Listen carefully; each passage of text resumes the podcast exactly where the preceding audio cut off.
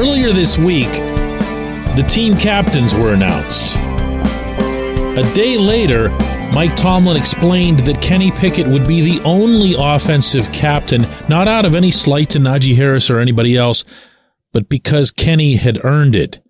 Yesterday, we all heard why. Good morning to you. Good Thursday morning. I'm Dejan Kovacevic of DK Pittsburgh Sports, and this is Daily Shot of Steelers. It comes your way bright and early every weekday. If you're into hockey and or baseball, I also offer daily shots of Penguins and Pirates that I hope you'll also check out. The Steelers will be back at practice today at 12:15 p.m. in preparation for the Sunday season opener against the 49ers. That's a 102 p.m. kickoff at Acrisure Stadium. Yesterday was Kenny's day to meet with us media types in the locker room. And he fielded about a dozen minutes worth of questions, which is way more than anybody else gets. And he handled them the way. Have you ever seen those football drills where the quarterback is dropping back and there's somebody just throwing these fluffy looking dummies at them and they're supposed to just kind of get out of the way of those dummies? If so, you might also remember the one viral video out of Latrobe from about four or five years ago where Ben Roethlisberger was deliberately running into those dummies just to kind of have fun with the whole situation. That's how I picture Kenny and his media settings, and not just because a good many of us in the reporter business are dummies. He sees the obstacle in his path, he goes right at it, addresses it, moves on. Boom, just like that. And this is one of countless reasons, from what I can see, that this head coach has fallen in love with his franchise quarterback. He sees someone in Kenny, and this is an ironic way to label someone who passes the ball for a living, as grounded. He sees Kenny as having his feet on the earth at all times. And today, rather than attempt to lay that out for you verbally, I'm going to let Kenny do it through his own words. This was what he had to say when asked about the various defensive looks he's expecting to get early this season, notably from the 49ers, and how he prepares to face a team like that. Executed. That's, that's execution is the name of the game. Seeing the right looks, putting the ball up to guys, and and then having our athletes go do what they do best. So that's something we got to continue to do. And this, in turn, was what he had to say about how he achieves that hundred percent goal, or how he even aims to achieve such a goal. I try to be 100. percent Yeah, that's the goal. I mean, I don't. I really don't know what the acceptable rate is. I try to be 75 percent. I try to be a lot better than 75 percent. Uh, I try to be 100 percent. You know, it's not gonna. You're playing the NFL. Sometimes they're gonna get you with, with looks and stuff. See, I know this has become a common theme on this particular program, but there's a reason for it. And my feeling is that the foundational reason is that Kenny treats all of this more like a jigsaw puzzle than he does a game. There's a piece that's supposed to go here and it doesn't fit anywhere else. So no matter how he would try to improvise it or make it happen some other way, ultimately he still has to make that piece fit. He and the other 10 people on the offense. So he sees a play, and you heard him emphasize this word himself, as simply being executed. It doesn't have to involve excellence. In fact, it's optimal when it doesn't.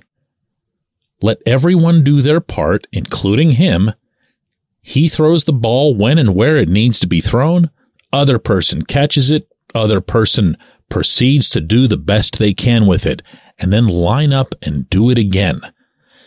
That, my friends, emanates from him. No, it's not his playbook. No, it's not his call to make when he gets up to the line of scrimmage or anything like that. But the mindset that all we have to do on a given snap of the football is do this basic thing, this basic thing, and that basic thing. And we're going to proceed and then we're going to do it again. That's, that's him. That's who he is. That's who he's always been. He started off a little bit rough at Pitt. Some of you will remember, those of you who follow college football.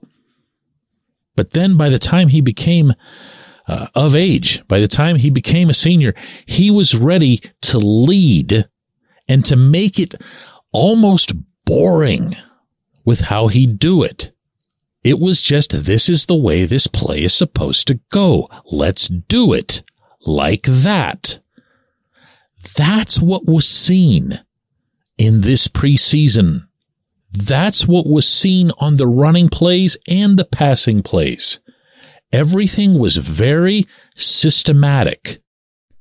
Now that doesn't mean just because you want it or wish it that every play will be perfect, or for heaven's sake, that his passer rating will remain perfect. But it does mean that you still go back to the line and do the next one with the same attitude. That's your quarterback right now, Pittsburgh. That's the leader of this offense. He has to be with that personality. When we come back, J1Q.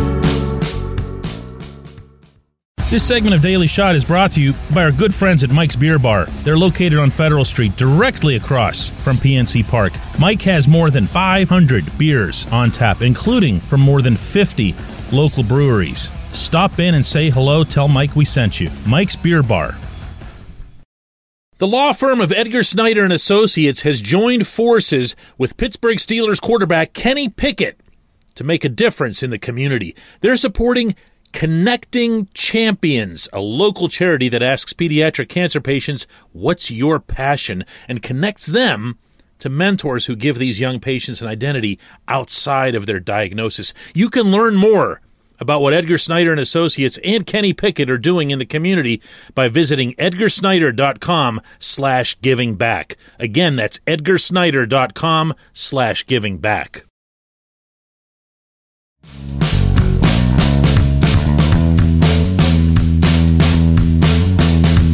Today's J1Q comes from Chris, who says, DK, it's good that the 49ers could be missing some key components for the opening game, but I'm still concerned that they'll be able to run the ball up the middle. Are there any reasons why this will slash won't happen?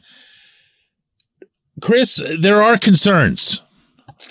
I would say, uh, on top of having Christian McCaffrey, Deebo Samuel, and a really stout offensive line, the 49ers are able to do enough other things offensively that you can't overload up front. I've seen, heard, and read over the past week a lot of suggestions that, oh, just put 10 men in the box because they can't beat you down deep and whatever else here. Okay, maybe they can't, but what they can do, especially with Samuel, is find a way to get just over your first level use him as that kind of short passing threat, and then he can just turn that into the same six points as if you had thrown him a bomb. This is a really, really dynamic weapon for those of you who don't get to see San Francisco very often. Samuel is a fun, fun football player, but he'll be no fun to defend. Not in any capacity, including running up the middle. I have concerns about running up the middle, meaning against this Pittsburgh defense until they are allayed. Larry Ogunjobi is not 100%. That can't be any clearer. From his recent participations to his ongoing limited practice participation to the fact that he's still listed. He's one of the two guys listed on the first official injury report of 2023. He's got a foot now officially inside parentheses on that report. We'll see how that plays out. We have seen other players to like on that defensive line, but they aren't Larry O. And my belief is that you're going to see three down linemen more often than not, more often than what's the norm because of what you're describing. Who's going to be the third? Well, how often have we brought up on this program Montravius Adams? While everyone else wants to see Keanu Benton because he's the exciting new kid who's along, and everyone was, uh, no, I shouldn't say everyone, but a lot of people were pumped about Breiden Fehoko. Well, okay, but what does Adams bring? And what has Adams always brought above any other skill? Yeah, he's a run stopper. And who was first on the schedule for months and months now? The 49ers. None of this is an accident. You know who's next on the schedule? The Browns and Nick Chubb. Also, not an accident, I believe, as it relates to Adams. Who's going to get this job done? Well, it's got to start with the big boys up front. Cam Heyward himself would be the first to tell you that. But you've also got to get some willing, enthusiastic, and effective tackling done by your inside linebackers. That used to be the kind of thing you could count on with the Steelers. It hasn't been for years, but now it appears that it will be again. With the group of Cole Holcomb, Kwon Alexander, and Landon Roberts. My feeling is that Roberts will be leaned upon heavily in this regard, not in some sort of spy capacity, but that he's going to be one of the people, maybe the principal one, entrusted with shutting down the run. Old school style, Hardy Nickerson style, Lawrence Timmons style. But I can say that, and then I can remind everybody that Leonard Fournette ran right through a team that I didn't think could allow such a thing in that playoff game for the Jaguars. I can say that, and sometimes the other guys are just better than you in that capacity. I'll most likely say that more than once as it relates to Chubb and the Browns. I think enough of Chubb to say without hesitation that he's the NFL's premier running back. Chubb's going to get his yards whether the Steelers like it or not, whether they scheme against it or not. So, yeah, you have definitely pinpointed an area that should be, and I have no doubt will be, one of utmost concern entering Sunday.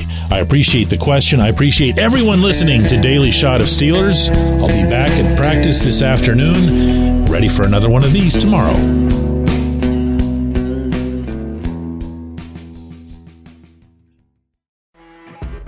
You know, when you're listening to a true crime story that has an unbelievable plot twist that makes you stop in your tracks? That's what our podcast, People Are the Worst, brings you with each episode. I'm Rachel. And I'm Rebecca. We're identical twins who love true crime cases that make you say, didn't see that coming, and we hate the people responsible for them. Listen to People Are the Worst now on Apple, Spotify, or wherever you get your podcasts.